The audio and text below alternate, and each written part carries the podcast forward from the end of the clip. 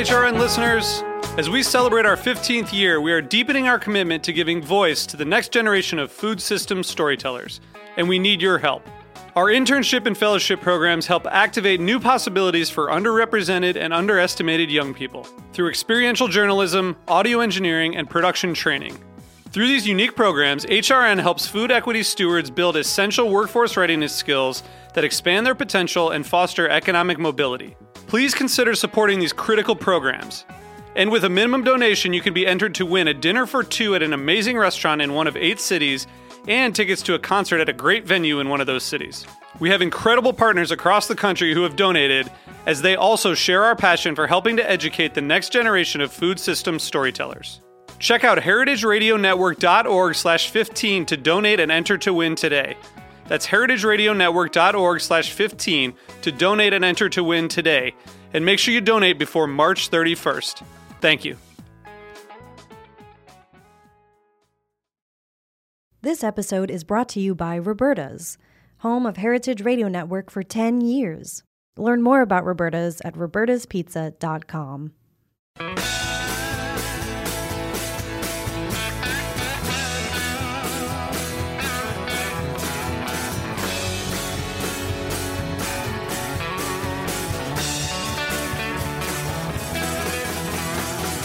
Hey, hey, hey, welcome to Beer Sessions Radio on the Heritage Radio Network.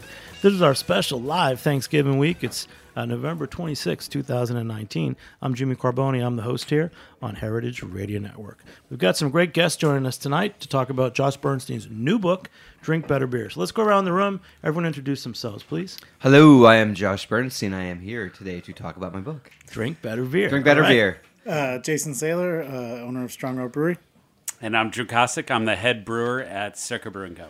So we've been, we've uh, been following this book. We, we, I've had it. I got it at the opening uh, at Wild East Brewing a month or two ago. Yeah, Jimmy actually bought it with real money. Didn't probably- ask for a press copy. Thank you, Jimmy. and you, you signed it. But um, what was interesting is as we planned the show, I asked Josh, you know, who, who in the New York City area w- was featured in it? Because what's what's great about this book, I mean, one of your, your first big hits was complete yeah, complete beer, beer, course. course. Yeah. And I feel like in that you kind of cover what everyone used to cover, like how to make beer, beer styles, beers of the world.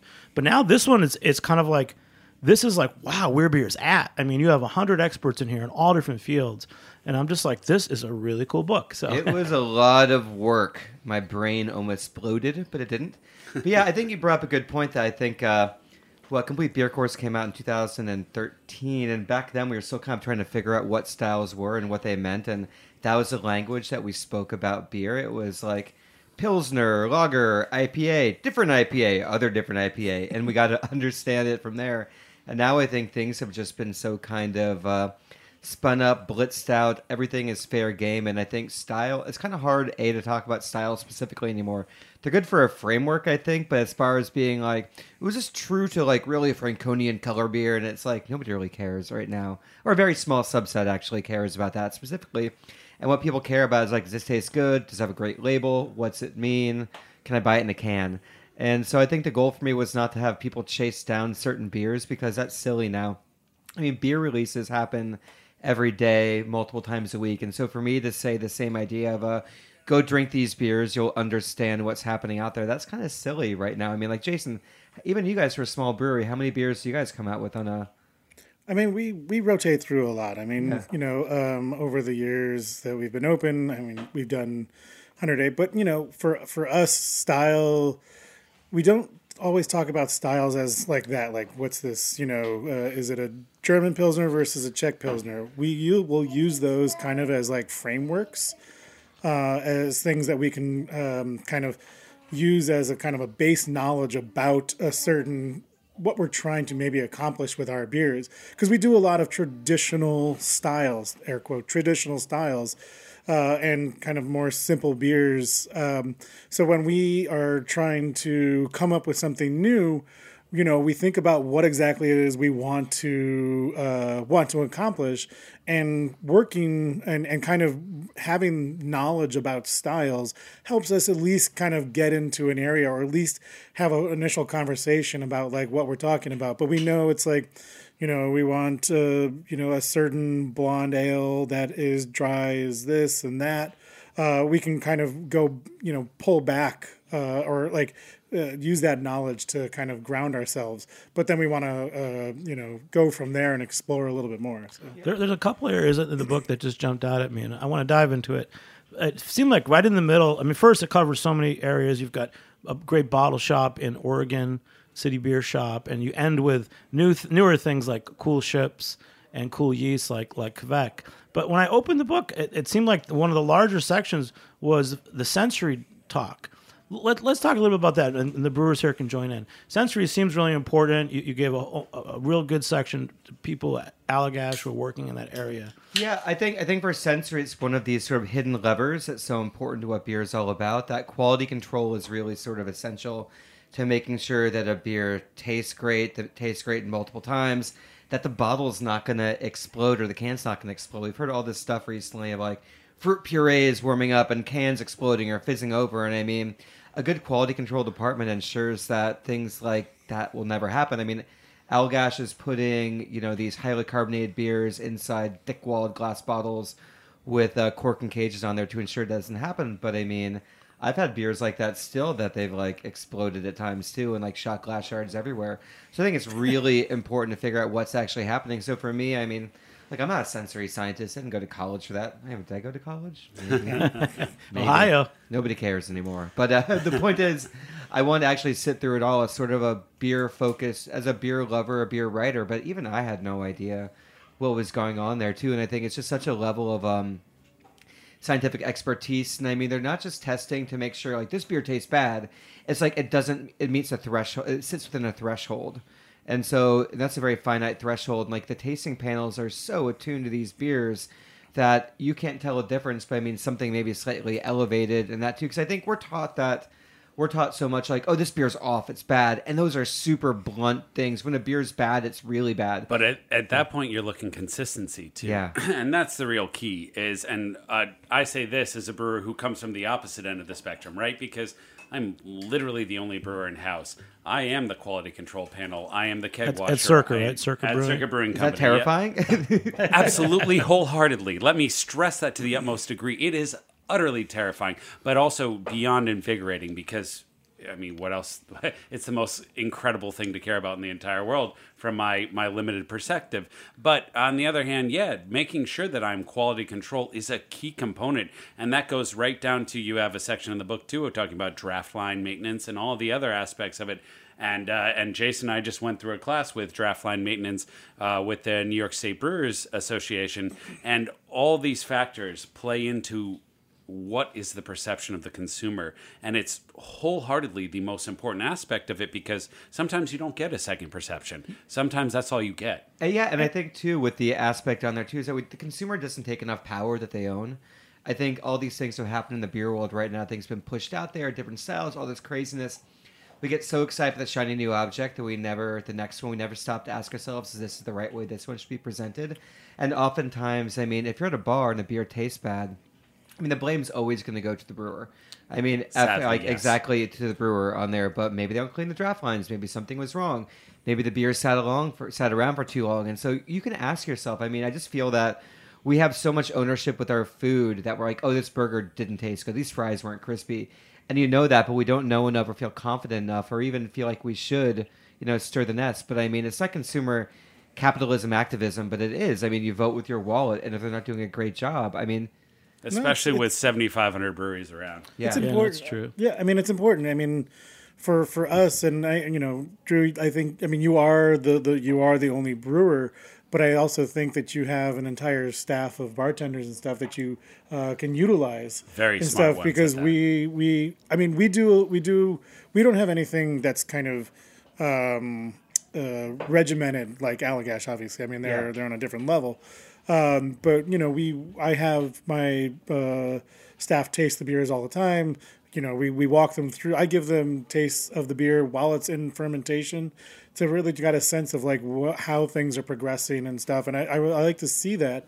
Um, and you know, it's it's important to have a, a you know people that do understand. I mean, recently we had a, a beer um, that had an infection, uh, and my brewer uh, is just so in tune with letting people know and, and expressing what's going on that he contacted you know it was just like he was like hey just wanted to let you know that there was an issue um, and you know wanted to, to get it out there it's it's important for everyone to to be able to uh, talk about that That's Great, Josh. In, in the book, you really talk about um, kind of special moments that you know define people's you know personal journeys in beer.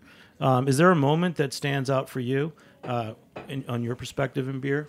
I mean, I know in, in college you started tasting beers, but I get, yeah. I mean, you taste, you know, taste beer is the first time you drink beer. There's a special moment on there too that, dude. Up, you know, I think I talk about in the book too a little bit. But I mean, like the moment where I'm like, beer could be better. Beer could be something. I think it was just, you know, for me, I think it was a ser- cascading series of moments. Being in New York City was so kind of key because uh, our bodegas are awesome. For listeners not like aware, Yeah. Bodegas are kind of your 24 hour convenience store. They're like your As long your- as their package on date is correct. they're your therapist, convenience store, they're everything all together. But I mean, but you could go there back in the early 2000s. I was here buying beers. You can buy a single beer, single cigarettes, a single roll of toilet paper, everything you want to do to really explore. A cat, most likely. A cat, yeah, a cat as well. But you know, just being able to go there and try things one after the other. I mean, everybody's like, "Oh, you're an expert," and I'm like, "I drink a lot of beer and I ask a lot of questions." I think that for me is just sort of this endless curiosity about what it was all about. I mean, there was not always like one beer that was there. I mean, if I go back, I mean, it was awesome being 17 and jumping on a trampoline in the snow while drinking Busch Light. But I mean, was that sort of an epiphany? But it was more like the party aspect of beer. And I think beer for me went from being sort of a, you know, it's still, I always remember beers, pe- people drink beer to have good times and have Yeah. conversations. That's why I always try to remember. And I try never to get too sort of didactic or driving down about all this stuff.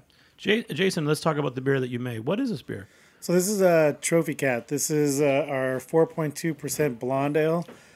Strong rope. Str- blonde ale. strong rope blonde ale. Yep. Uh, and this is something that we're really trying to, for us, uh, you know, kind of going back to a much more, you know, we like to do a lot of uh, uh, kind of simple and, and, and kind of classic styles, if you know, if you will. Um, uh, but we want to also uh, kind of bring our own our own thought and our own process to them. Um, so this one is, uh, you know, it's pretty light. It's actually relatively dry. We want to make them crisper. There's a lot of people that, that are kind of elevating uh, pilsners and kolsches and other things, and you know, and I and I absolutely love those beers. But I'm also just I feel like blonde ale is getting the the you know short end of the stick and you know no one really wants to talk about them or really really cares or they overhop them and it becomes just basically a pale ale in a way Nobody, Right. Just yeah. one, sorry, and, and Drew, I just want to get bring you in. So, also turns about like that that moment that that got you going. You were a lawyer.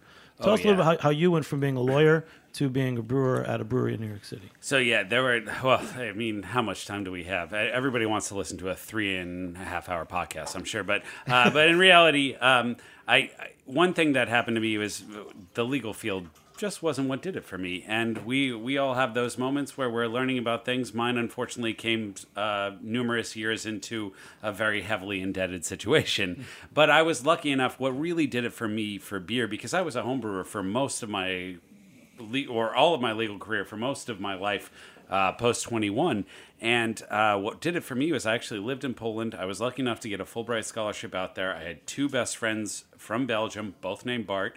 Uh, shout out to the barts out there. And Bart. uh, oh the barts. They're gonna love this. I'm gonna send this to them. Uh, and they literally they came back from belgium to poland. To make a long story short we're so excited to bring beer to an american first american they had ever really hung out with. And uh, and they basically got to the point where they were fighting not over what beer to pour, not over what glass to pour it in, but the angle at which he was pouring it. And I'm talking screaming in Flemish. What's the right angle? Well, I couldn't figure it out because I didn't speak enough Flemish at the 33 time. degrees I would, I'd go 45, but all right, fair enough. Uh, but regardless, Oh. I know, I know the fight, the fight In begins. which glass? The fight That's the begins. Exactly, exactly. And that, that was when I was, and I'm talking, I'm 22 years old, 23 years old, and I'm saying, holy crap, this is real. This is But, beer and then culture. we'll get back to you. Okay, so that's a good start. You got excited about that. Drew So, used to get paid by talking words. Like the more you talk, the more quite you get frequently. paid. Talking Quite about- frequently. then we edit. Josh, for you, um, was there a moment when, when you were writing the book that you had like an aha moment, something that you didn't know? Like, like I keep going back to, wow, there's a whole sensory section about Allagash in the book. Was what, was there another moment where you really just like said, wow, this is going on? I didn't realize it. Well, We I got to think- I- pursue it further. Yeah, I think part of the thing, if you think back maybe 10 years ago in America, it was like everything got more bitter. They were like, what? 50 IBUs IPA? No, hold my beer. 100 IBUs. Well, you know what? We're going to a 1,000 IBUs on there too. So the more bitter you were, the more awesome the beer was. And like people were like, I drank this beer, so bitter. And like, I'm a true beer drinker now. And it was just like super indicative moment of American excess. And so we rolled that back, but then I started watching. Things got less bitter, less bitter, more juicy, softer, tropical in the IPA vein. Then all of a sudden, you started watching things creep up again. It was like, wait, you hopped it, you double dry hopped it. I'm gonna triple dry hop this. Wait, Yeah. let's quadruple dry hop, and like, wait, now maybe we'll quintuple dry hop, and like, but at what point we never stopped to ask ourselves quadruple what, and it was any good. So I talked to Dr. Tom Shellhammer from Oregon State University about this, and essentially, I mean, it's a waste of money. You know, it sells beer, it sells beer, but it's a, Sorry, it's- I'm just going to put out my brain but it's a waste. there. but it's a waste of money. You're basically dumping in plant material in there, and then there's and after a while, it's like how much more aroma can you crank out of there, and you can't. You're dumping extra plant material in there, and you know hops have some sugar, and so you know it started like making fermentation creep Plus up again. hashtag So- bioaccumulation. Yeah, so ABV cleaning out your tank. ABV started creeping up and started creating diacetyl. So it's like in this pursuit of sort of um, more, more, more, we created more problems altogether. And just this idea altogether for me, it was kind of like, why are we chasing this? We just never stopped to ask ourselves, like, why, why did double dry hopped become a thing? And we never asked ourselves what was the baseline of hopping. I just think that so much about like where beer has gone is that I saw we're chasing excess at this moment again, a way to separate ourselves. I mean, I got a Gose recently. It's like an Imperial Gose, and on the can it was like double fruited, like double blackberry, double curranted. I'm like, double what? and but but double seems like it's better. It's like the double burger, triple burger, Right. quadruple. Yeah, but so I think that now type with of five stars. that type of stuff for me. But I mean, it's like it's not calling brewers out. It's just curious, like why this is why is this happening? If we need to, if you need to sell it on excess to sell the beer, like why? No, that's a good point. And, and uh, Jason, you, you, to me, your beers are really balanced, but Yeah. your focus is New York State hops and malt. So talk about the hops that you're getting and how you see. Are hops? Do hops have to be bitter? That seems to be a conversation that some people like hops, but but when they think it's going to be bitter, they don't like bitter. I mean the, the the the chemical and oil, like the makeup of the the hop, it's it's to every, every brewer has their own desires and needs. They want high oil, they want a little lower oil, they want alphas, they want they don't they, you know it, it it depends. So each person's uh, you know predilection is a little different. Um, for for us, it's it's not about you know for us it's just what how what are we getting? I mean, since we do work with New York ingredients, it's kind of what are we getting? How can we make it? How can we make the beers that we want? Um, and and but I agree is like I don't you know, doing things for excess is not our real mission and what we like to drink. And, you know, with so many breweries out there, you don't, you know, everyone says you have to have an IPA, you have to do this, you have to do that. And I don't think you do. There are niches out there. If you want to, you can open a brewery and have um, a portfolio that is not driven by those things because people will find you. People are looking for other things. But I will say that I remember very vividly right when you guys opened up, Jason. I was like, "Where's your IPA on tap?" And we're sitting there at the bar. I'm like, "You gotta have at least one IPA." People are gonna ask that. And I like mean- a woman, I could have if I could have paid her to make my point, I would have paid her. A woman walked in right as I'm telling you this. She's like. What do you have? What IPAs do you have on tap? And it's just like none. And she was like, "All right." I thought you were going to say you had an IPA, but it didn't taste like one. No, no. I mean, yeah. But you know, Right. what, you know what the beauty of it though is, I, I like to think that I I've gone in an opposite direction, and that is to not detract because anybody who knows me, I knows that I love Jason's business model and everything he's done And with you- you beer. interned there I some interned point, there. yes. Full disclosure, I adore Strong Rope, and I advertise everybody to go there Oh, for free. I pay me later, Jason. Uh, so what I think though is I I brewed the opposite. I, I don't need to go into a niche. I don't need to. Um, Can find you ever little- take the lawyer out of the brewer if he was a lawyer first? no, there's no taking that out. They ingrained that you don't my go into a niche, but I mean, you don't also. You're not. You're not doing triple dry hop. Exactly, things. totally. And no, no, no. Sorry, my, my way of explaining this is is that there are now there's a pendulum swing that we can be on opposite ends of this pendulum. I like to brew a brewing rainbow. I'm not looking to be the extreme of Right. everything. I'd like to be everything in moderation, whereas other people can then Drew, so develop what on they're that doing note, right. if we were having pizza at, at Circa Brewing right now in downtown Brooklyn, what beer that, that you brewed would we be drinking with it? Well, first I would tell you um, these are all my children. Don't make me choose my favorite child. It- but it's always I'd- the oldest. It's always the oldest. Now, uh, uh, right now, I'm really I'm zoning in hard on my lagers, and uh, right, I and in fact today, To pair with pizza. to pair with pizza, but in general, just because it's to me and to my customers has been some of the most fascinating beer that can be produced, and there's nothing to hide behind. I think you guys can back that up. In fact, I think that is a line in the book that I, I've said myself multiple, multiple times. You can't hide behind a lager, and so Mexican lager is is my go-to. In fact, I brewed it today, so hopefully. That's great. So, so I- I'm going to more things in your book, Josh. More a- things. I really book, like your Jimmy. section on beer and food pairing, and Oh, yeah. you featured Ivan Ramen and Kat at at Ivan. Yeah. Wh- why did you go to, down the route of pairing uh, beer with ramen?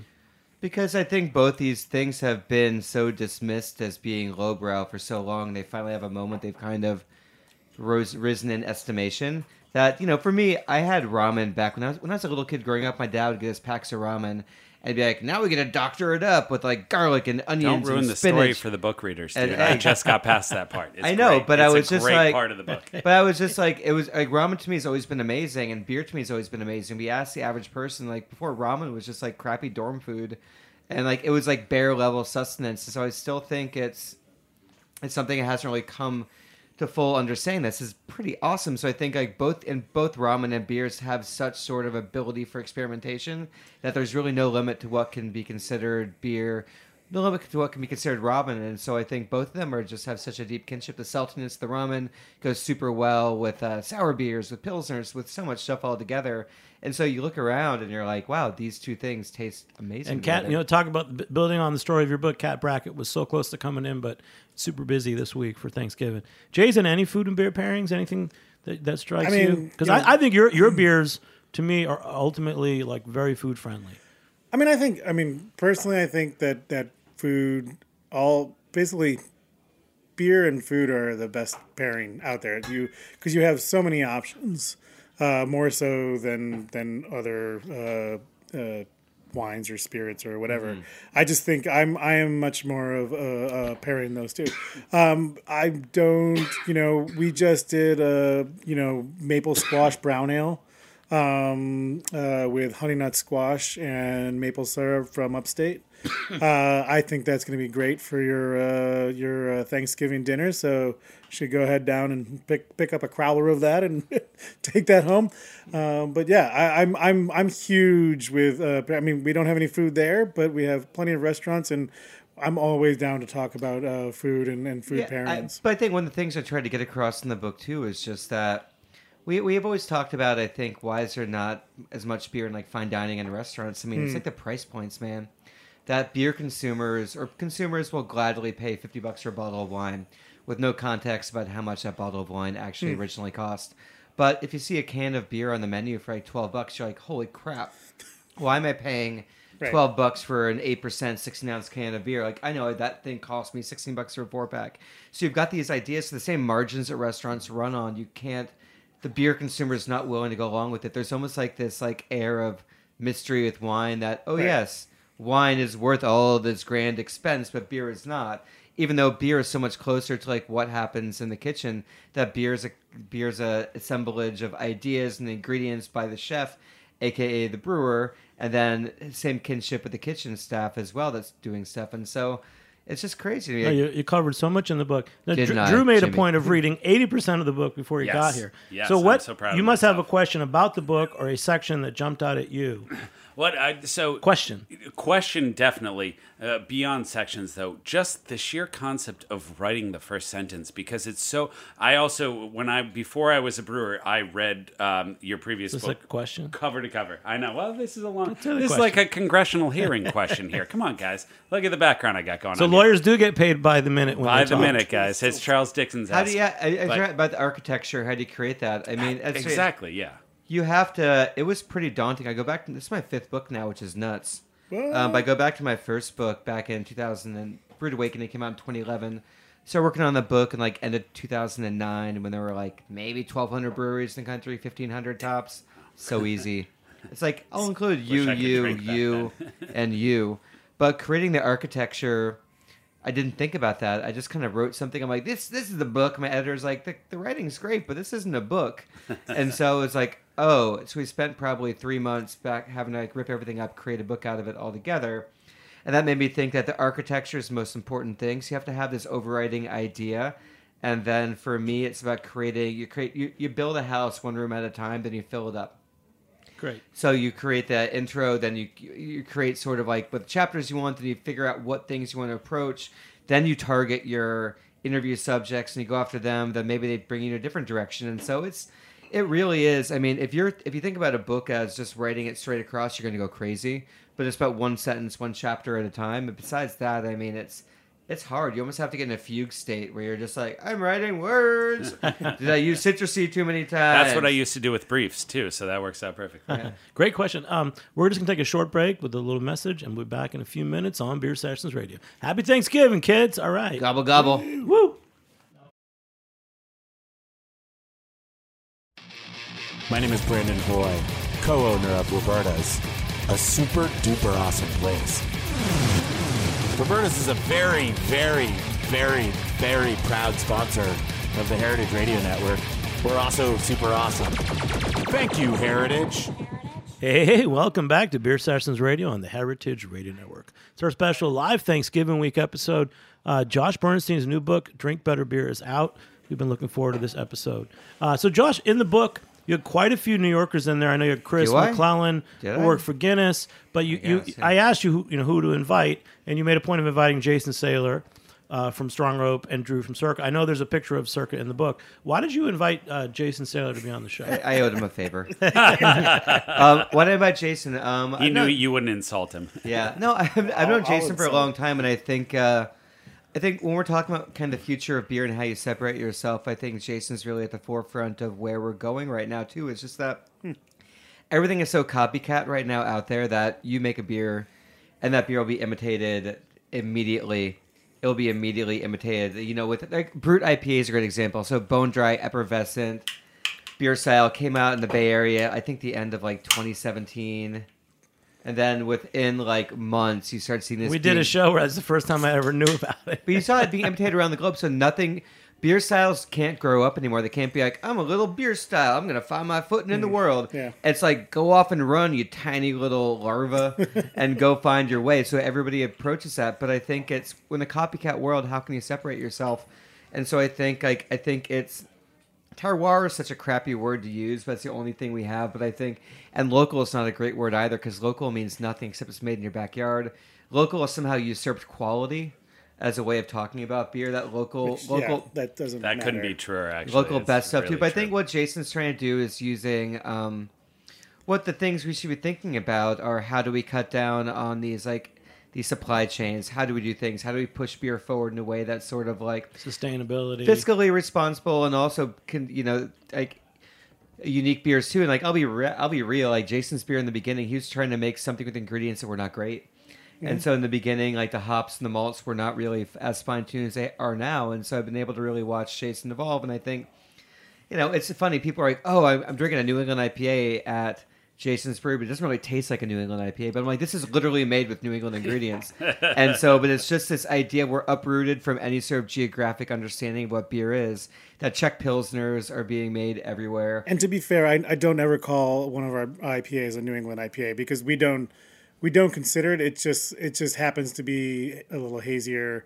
Yeah. Uh, but it's yeah. I just, New York is not I don't- of New I don't wanna- We'll, I we'll don't- emphasize that too. I don't Yeah. want to say that we brew a specific style. We're not going for it because we don't have Citra uh, Cascade or Citra Mosaic, Simcoe, Galaxy. So we don't have some of the major hot players uh, with these with these beers. Um, but anyway, sorry. Yeah, no, I was gonna say. So I think like with the malt things all together, these are things I think are gonna be super important issues going forward. Like, how do you create something that's unique? I mean, and I think that's what I think that's what's super important to me. And I think with uh, you know bringing Drew on too, we're talking about you know beer food.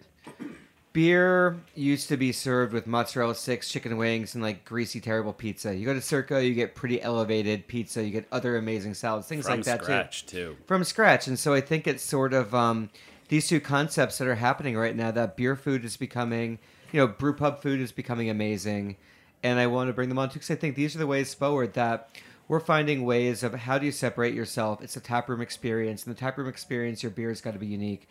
If you bring people in, have great food to pair with great beer too, and you it's a win. It's not a complicated recipe, but it's not been something No, that's it- been and it's not something new. It's farm to table. We've been at farm to table since the '90s. It's the process of bringing the beverage alcohol industry into this same concept, and we uh, we learn to appreciate it that much more when we learn to appreciate where it comes from. And as uh, I'm lucky enough at Circa, my brew house is directly behind the bar. If you're there at lunch. You're watching me mash out because that's what's going on, and that's what you see. There's no walls. There's not even a glass wall. You're literally there, and I'm there turning around to you. I could sweat on you, although I guarantee you don't want that. Uh, but but the the beauty of that is is that connection, that community vibe. That's that lo- not even locavore, beyond locavore, an experience type thing. So, you know, Jason, tell us about like that community vibe.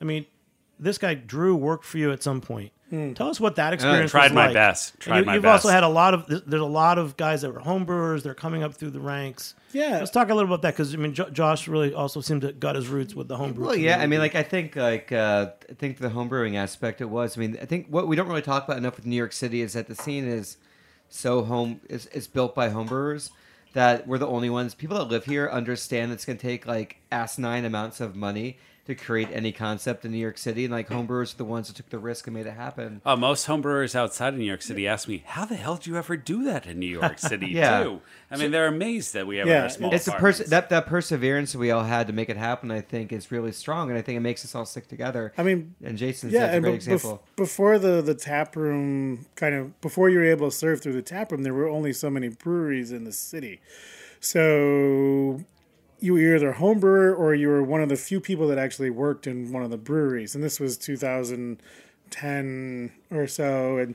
so there wasn't a ton of breweries. But then, kind of things started to progress. The whole scene changed. I mean, this is before that even, but like 2014. but then new no, state it started change. 2000, 2012, like it really started to change, and a lot of the breweries, a lot of the breweries that were kind of uh, uh, home to all of the people that would then go and open breweries.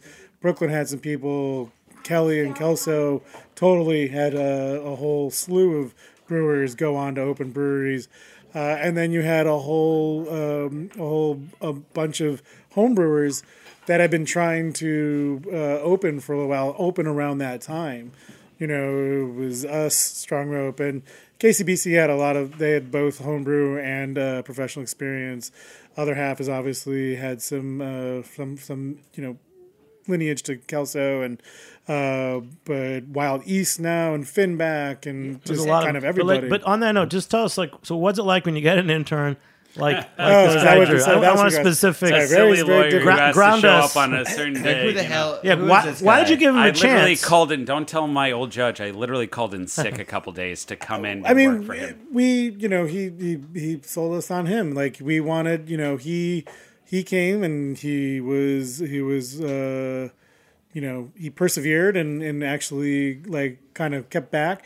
The the worst thing I see about people coming nowadays is they want to uh they want to get into brewery and all of a sudden like they they even if you don't have any any uh, experience, they're just gonna start being like, um, well, you know, they don't they don't really push it, and and and Drew was willing to to push and try because it's what he wanted to do. So he he saw his dream and what he wanted to do and get out of law, uh, law.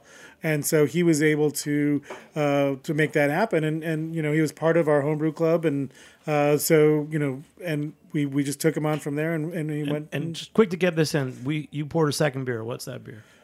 Uh, that was just Trophy Cat. Sorry. That was Uh, more, more Trophy so we're doing a trophy cat. Sorry. More Trophy Cat. I- And then Josh, what did you pour? Uh, I did an event over at uh, over at uh, Sam Adams last week. Gosh, I've been everywhere.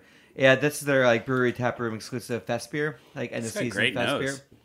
Yeah, I mean, fest beer, light, not not as like amber multi rich as like the Märzen, but uh, yeah, we want to get back with for a couple of these. You know, c- c- just, just building on on the books or going back to Drew. So, Drew, tell us. So, you, you the, the quick story. You took a course about beer online. What course was that? Yeah, so it's- Internet.com. internet.com backslash beer uh, backslash become a brewer no it was auburn university we were lucky enough to have professors who were phds in all their fields hospitality um, microbiology everything you can think of that goes into owning and operating a brewery um, and then they were all homebrewers at the same time and we are l- lucky enough that the founder of uh, uh, Oskar Blues dale's pale ale the Dale from Dale's Pale Ale was a dual Auburn graduate and so helped support the program. And I couldn't be more thankful. It's what put me in touch. Well, I was already in touch with Jason, but let, allowed me to actually have credibility to my internship working with Jason and uh, writing business plan, learning more about the process. But really, I have to say, though, it was the actual physical immersion of the beer culture that started. You don't know how to be a brewer until you learn how to do your first tri clamp. Yeah. And so, Josh, like back to the book. So, Yeah. other seminal moments like that, like just seeing the rise of, of more beer education, you know, training for brewers. Um, was there anything like like that that you covered in the book? Um, training for brewers, not so much. I don't know. I think that training for brewers is so specific It's about almost like it's got to be apprenticeship at, it's at- got to some it's, degree. It's so specific. man. I didn't It really, see the to. need to dive down. I mean, if I told you about draft line cleaning, would you? Would most people care? And I mean, would, but it- I'm not. It's, most it's a very important thing. So I really want to talk about. I think just making sense of where we're at right now is really the key thing for me too. That you know, how are we making strides in diversity in the beer world too? Like, how can you truly separate yourself? It's like, what what are we differentiation? Why are we cottoning to like Norwegian yeast? How are these things doing? And so I think I tried not to basically date it by being like, drink these five beers that are sold today. I think we've got two sections in the book where we actually call out beers. One was Mitch Steele being like, here are the IPAs you forgot um, about that were so instrumental. And I think that's really our historical memory for beer is so short right now. You know, we're, it's been around. For, what craft beer's been around for like forty years. That's nothing. That's literally nothing. And we're talking about the sale and the closure of these brands. Like, how many brands can you name in America that live to be hundred years old?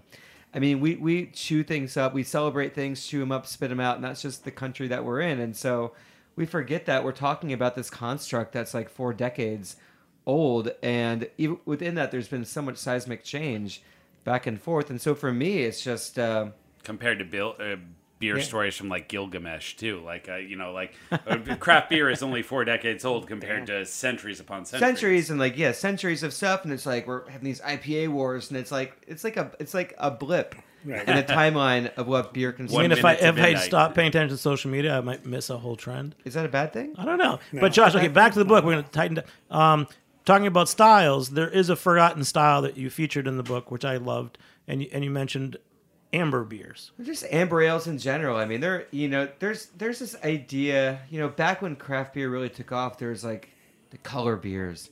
You had like a, a brown ale and a blonde ale and like your dark stout and you had your amber.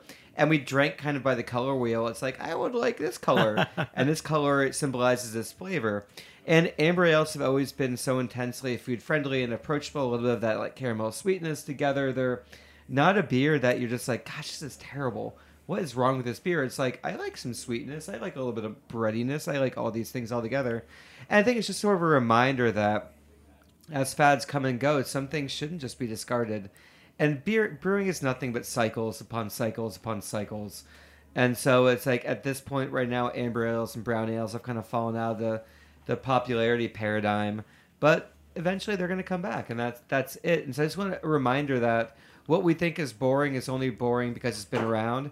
But what the bigger issue I think right now is going to happen that we're talking about with beer is that breweries are reaching kind of breweries are old enough to you know kind of they're 20 years old 30 years old and so their core products are now being branded as stuff like you know oh that's a beer that your dad drank even though it's a craft beer it's like your dad's craft beer so how are you as a brewery like harpoon deschutes and onward trying to how do you how do you sort of like fight that dad beer idea not that's a bad thing i'm a dad You My start dad- to see that too in the rebranding for some of these beers. Fat Tire doing their, or uh, New Belgium doing their rebranding. Uh, um, Samuel Adams doing the rebranding too. It's fascinating to see how they're now evolving Even- as, as they're becoming the quote unquote dad beer. Yeah, we have Captain Lawrence here. The brewery's like a decade, like Yeah, 12, 13 even, years yeah. old. But they've like how many branding iterations have they Right. gone through some of their labels? And that's it. It's like how to keep people excited and engaged, and not just like toss out everything because it's and I don't think I don't think that I mean I don't think that we need I mean I, there is a there's a desire for some of those things. Our biggest seller outside of our tap room is our our red ale, uh, Blood of Gods. Well, for good reason. That's a fantastic beer.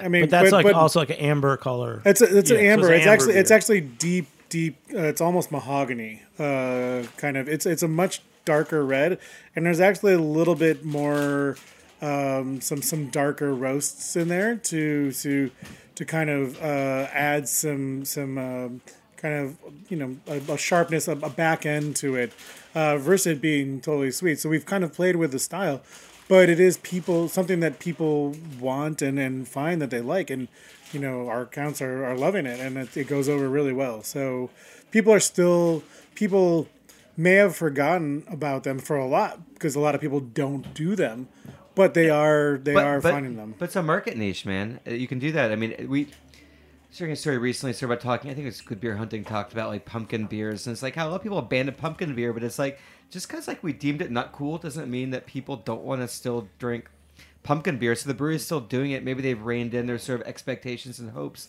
But they're still selling pumpkin beer. Or like Jason and I, we both switched to squash. Well, I don't know if you had done pumpkin. uh, before. I and thi- never. I mean, I mean, this year has been all about yes. app.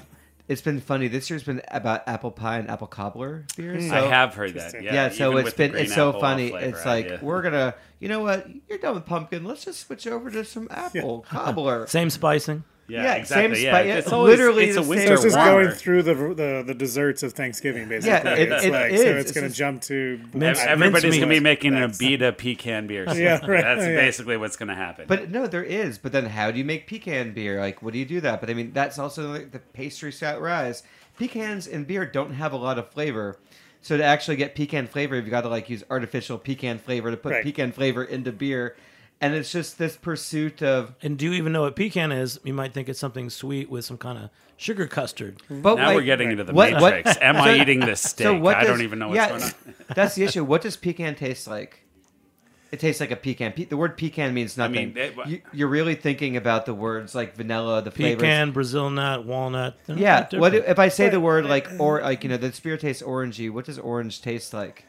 Yeah. But that that goes totally into the the point of tasting beer too. And I I know Yeah. this is a, a slight deviation, but sitting there and actually processing the flavors that you're drinking is a totally different process than slinging one back. You bring up the the blind uh, taster in, in your book, Yeah. who is one probably one of the most fascinating sections for me but i'm just i'm intrigued because that's what i had to do going through school. And and even that's why i downloaded Untappd to begin with is now i have to write out what i actually think. There's a hmm. change as a former psych major from my taste center and my verbal processing center. And that's the neurotransmitter buildup that you need to develop to be able to explain Wait, this. so wait, so you, you have you featured a blind. Ta- so you uh, said you read the book, Jimmy. Oh, you somebody- literally said you read the book. i called them out Yeah. Anyway, no. The point. Uh, Hoby Wedler, fascinating guy, uh, born blind. You know, we think that he turned his sort of disability and extra special ability to be a sensory specialist, and so the way he described to me when I was interviewing him is just that our eyesight is our largest sensory input, usually around like 80, 85%, give or take. And that leaves a pretty small slice for our nose, for touching, everything. And one of the examples he gave to me was sort of the moon. It's like you can see the moon, and you're like, I know the moon, that's the moon, but what's it feel like to be on the moon? What's the that moon was smell arguably like? one of the most Yeah. impressive eye-opening parts of the book Yeah. to me too is to think about that Yeah, but think about that. It's like we know we know so much about we think we know so much what we can see. We take a picture of a beer on Instagram, like, oh, that looks like gravy. That looks like this. What do we know about that beer? We know absolutely, absolutely nothing. Hmm. So it's just like I think with the idea that we trust our eyes too much and we don't take. I, I don't want anybody to have to sit there and spend like an hour like analyzing a beer, like PhDing it up for your beer review. I mean, but take two seconds, like, oh, what's that taste like? Is that the way? Do I like that flavor? Yeah, to be fair, I PhD'd, but that's only because I was nerdy about it. Not, I, you don't have to do. But that. you have a master's certificate. master's What- certificate, so not a In PhD. what? Say it again. And a Juris Doctorate. So you know. Yeah, at Auburn. Okay, I so have last a master's degree in beer. we're switching it. And everyone has great T-shirts on. One thing, uh, we? congratulations, Drew. You did not bring beer, but you have your Circa Brewing I had to rep the T-shirt. Circa Drew, Drew, J- Jason brought Drew was Just got to drink it over the dra- and Got to drink it over the bar, guys. Got to drink it over and the bar. And Josh has his book. But Josh, last thing, so, so the book tour. Squish. So you know, Christ. for our listeners, are there any places you're going on the book tour that a you recommend for our listeners, or b that are either favorites or might be new, new experiences for you? Ooh, good question, Jimmy. 'Cause we Um, want to know where you're going to be, bro. Oh, you know, I think right now I'm kind of like wrapping up. Um, I think slowly wrapping up. I'm going to be in Chicago at Hopewell Brewing on uh, December 9th, I think. Talking about sort of the future of beer. But it's been fun just getting to beer cities. Like, I've got my, I was at Cinderlands Beer Company in Pittsburgh doing an event last week, and I spent like an entire day just wandering around random Pittsburgh. I'm like, what's Pittsburgh like? Let's walk its back alleys. And so for me, it's interesting to walk around all these cities and see how you know these post-industrial or these like post-industrial neighborhoods have been reinvented and just like how development infills with brewing altogether i mean like in new york city we have gowanus which is one from being the place you ran through now being the place that you drink your way through Now you swim through the canal, right? Isn't Yeah. that what happens? But No, yeah, I'm just but, kidding. but yeah, I think I had a great time in Pittsburgh. Um, I was up in Maine, did a great thing with like Allagash, but checking out the Portland beer scene again is always a blast. I mean, I don't know. I think I think it's hard just to call it a single city because I think what's happening now is that every city's got a beer scene now, but it's about investigating what makes it unique. And oftentimes people are like, "Oh, this hazy IPA producer is pretty awesome." I'm like, "Okay, that's great," but that's just Yeah. bringing what's hot. It's like everybody having a poke restaurant. It's like, we got poke. We're popular. We can do it up. So I think right now it's about checking. For me, it's just checking it out. What's unique? What's super cool? And um, Look for those lagers. Yeah, look for That's the lo- all I say. there, you know, everybody I talk to, like again, we didn't stop drinking lagers, and that's where that's where things are gonna be. Who nose up that? Yeah, everywhere. Just give it a try in the first one, just because that that's going to be your measuring stick for the brewery. If that Yeah. can taste good, then you have you're going to have a great time. If that doesn't taste good, be wary. The deeper you go in. I just think I just think it's easy to get. Like I always tell people, it's easy to get drunk. Like getting drunk is probably one of the easiest things you could do on a daily basis, if you tried. I mean, like not or didn't even try at all. But I mean, for me, I like to enjoy beer, so I try to like balance it out. So finding it, it took me a while, I guess, to recognize the beers that spoke in whispers and not shouts. I think shouting gets your attention with the big bold flavors, but nowadays I think See, that that's why you're the writer. That was a wonderful line. Spoken whisper. Wizard not fingers. shouts. Love it. Love uh, it. but, but that's but that's why I think uh, that's where I want these days. Like I don't. know, What about you, Jason? What Wait, you it's, it's beautiful. But J- let's let's start That's wrapping beautiful. it up. So Well, Jason, it's beautiful, but we're done. quick something. What? Uh, yeah, no. I mean, I, I'll just Thank say. I mean, lagers are amazing, but you know what? We need to elevate some some some some basic uh, ale styles as well. Don't don't sleep on blondes. Don't sleep on you know a, a well made pale. Don't sleep on like there's there's a December lot of 10th, we're doing an ambers. Abbey Ale show with the, the beer experts from Beer Table. There you So. go. Yeah, Oh, like. I just I think there's there's lagers are are amazing, and but they're also you know it takes time and it takes uh, some some capability to do, and and I, people just kind of plow through ales because they're easy and they throw them out and they they do whatever. But it's like you know what like let's let's refine these things so that they are. Uh, you know, sought after on all types of scale, whether it's your 4.2% blonde ale or your you know, whatever, uh, twelve percent barley wine, a, uh saison mixed ferm. Uh, I don't know, whatever. Like, there's a lot to there's a lot to to take. Um, Guys, this has been a, that hop, was a. This has been a great uh, show. Beer, yeah. and I'm just so glad you all came on. Josh, Drew, Drew wore a shirt. I am Drew wore a shirt I'm so proud of your book Thank God. and the, the range of the hundred experts that you you've Probably tapped more like 150. I just stopped counting because like I knew somebody was going to be like, "You didn't have 100 experts. You had 97." so, or you didn't have like 140. Like, it's just like you know, it's just like I'm just They going were to like, probably a lawyer.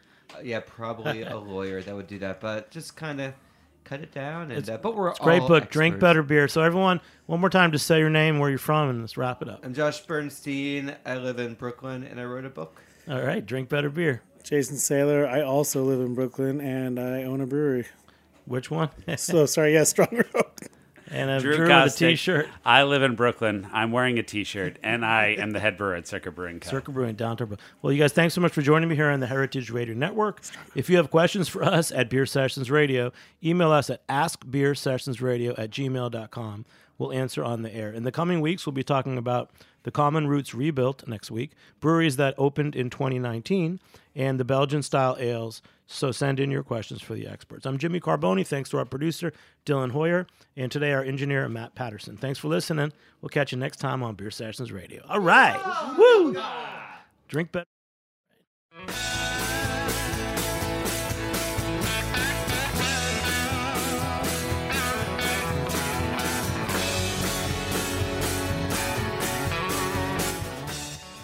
Beer Sessions Radio is powered by Simplecast. Thanks for listening to Heritage Radio Network, food radio supported by you. For our freshest content, subscribe to our newsletter. Enter your email at the bottom of our website, heritageradionetwork.org.